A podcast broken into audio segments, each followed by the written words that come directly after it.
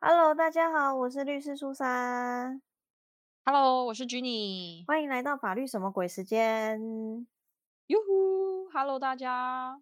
对，今天本来还是要继续我们前几集的，就是要跟大家讲一下二零二二年的一些新的制度啊、新的法规这样子。但是因为最近有一则新闻实在是太火红了，所以我决定要先插播一下。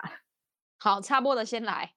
对，因为这个是这几天的新闻，几乎就是可以说是在头版前几面都看得到啦。就是某一个就是很嗯，在大台北地区非常火红有名的，就是一个医疗集团啊，然后就是被剪掉了去查，然后啊很多医师就是交保啊之类的这样子。嗯，到底是发生了什么事呢？对，那我们不便去多讲太多东西啦，因为到底事实是怎么样，我们也不清楚。那我们目前就是针对网络上可以看到非常多的新闻这部分，我们可以跟大家做一个简单的介绍、简短的介绍，这样子。好，那我们来讲一个假设的故事啊。好。因为其实这个医疗集团就是很多医生、医师被找去做调，就是说啊，做笔录这些，其实主要是认为说他们可能有涉嫌到就是诈领保险金的部分啦。那我们就是来先讲一下保险金的部分好了，因为其实一般来说啦，就是呃呃，很多人都会觉得说怀孕是不是怀孕生小孩是不是就一定可以请领保险金？哦，这个必须要先跟大 家就是。分享一下，以一个就是真的生过小孩的妈妈的立场来 讲，过来人请说。对，因为其实过去在很久很久以前，的确有一些像是什么妇女险之类的，它可能会有的这部分，比如说可以请你一些生育津贴啊、妊娠期间养护金等等。但是最近几年的保险来讲，因为说老实话，保险公司他们的立场当然就是能越不理赔越好啊，所以他们的保单常常就会推陈出新。那基本上，其实你如果是自然的生产，原则上很多是保险不会理赔的。OK，明白。好，那只有在一些情况下，你去非自愿的去剖腹。你如果是自愿的剖腹哦，我先讲啊，如果说你是觉得自然产可能要生小孩那个过程很痛，你想要就是干脆划一刀解决这件事情，那这种说老实话，保险其实是不赔的。哦，所以像有些人可能因为一些什么旅行啊、生涯的规划啊，或者想要特别在某一个日子和时辰生小孩的个人规划，这种剖腹虽然是手术，但是不会有理赔。对，原则上其实这种不太理赔。那当然，保险它的细项有很多种，有些它可能是赔，比如说什么医疗住院费或者什么，它不见得是针对你剖腹的这个行为去做理赔。但是我必须说，大部分。啊，针对这种自愿性去剖腹的，它可能不太理赔，或者是它理赔的金额就会非常的少。嗯，只有在一种就是，比如说我们所谓的吃全餐，哦，就是那种生了二三十个小时还生不出来，或者是说，呃，像我那时候是因为我的小朋友就是胎位不正，嗯，那胎位不正，然后或者是说这种吃全餐，你不赶快生了，可能对产妇跟小孩的生命都会有影响的这种，这种急迫情形下是不得不哦去剖腹的。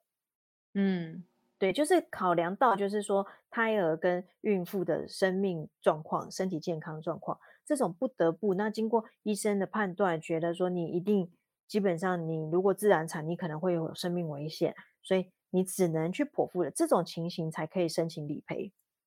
懂？对，但是当然每一家保险公司它的条款内容多多少少还是会有一点差异，可是普遍来讲啦。大部分就是针对像这种非自愿的剖腹情形，它才会有理赔。所以很多人会以为说剖腹就一定可以理赔，其实呃还是有做区分的啦。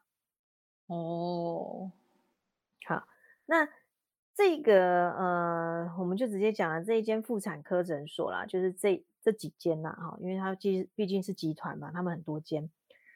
那他们目前就是被人家讲到说，好像啦，好像有就是将一些嗯，明明自愿的，对，把他可能写了一些记载，好像变成不自自愿的，然后甚至是说在费用上，然后也是有高达就是别的公立医院的费用很多倍的情形。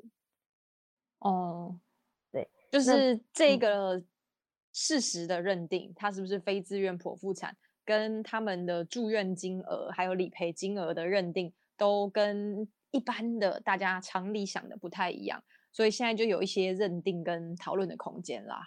没错，那假设啦，因为我们必须说，我们真的不知道事实状况。那一来我没有接到这件案子，再来就是我接到 我也不能讲，因为我们只是一些吃瓜的民众。对对 对，因为基于就是侦查阶段，我们理论上是有一个侦查不公开啦，哈，所以我们目前只能根据我们网络上可以查到的一些新闻来聊啦。哈。假设假设他真的有有就是在文件记载上有不实的情形，或者是金额上有不实的情形的话，那他的确就有可能。会有诈领保险金的问题，嗯，好，那为什么呢？因为他写的这些，就是我们刚刚讲你说事实的部分，可能他有一些东西是非真实的。那他出示的这样的文件，这个文件交给保险公司的话，那保险公司他就会有判断上的错误，嗯，那所以就有可能导致这个孕产妇她就可以领到了这些保险金，她就获得了利益，嗯，那。这样的一一串行为，其实它就有符合了我们刑法的诈欺罪的一个情况了。好，要不要帮大家画个重点？诈欺罪的要件是有哪些呢？当然一定要有一个适用诈术嘛。所以我们刚刚就讲，他的一个不实的文件拿出去给别人，这有可能就是一种诈术的问题。懂。接着是，然后呢，它导致了这个保险公司它产生了一个错误的判断了，然后呢，让这个产妇获得了。利益哦，所以说在这个情况里面，施以诈术的人跟获得利益的人虽然是不一样，但是还是成立诈欺罪的要件的。嗯，不一定说不一样哦，因为其实产妇她有可能也明知道这个东西是不实的，哦哦哦，对不对？那她也还是愿意去做啊。那所以这样双方都算被告吗？产妇跟对啊对啊对啊，因为他也是明知啊，他是明知的啊，对啊。那哇哇，其实我们诈欺并没有一定说诈欺就是要自己才获得利益，我也可以诈欺使得别人获得利益，那他还是一个诈欺罪哦。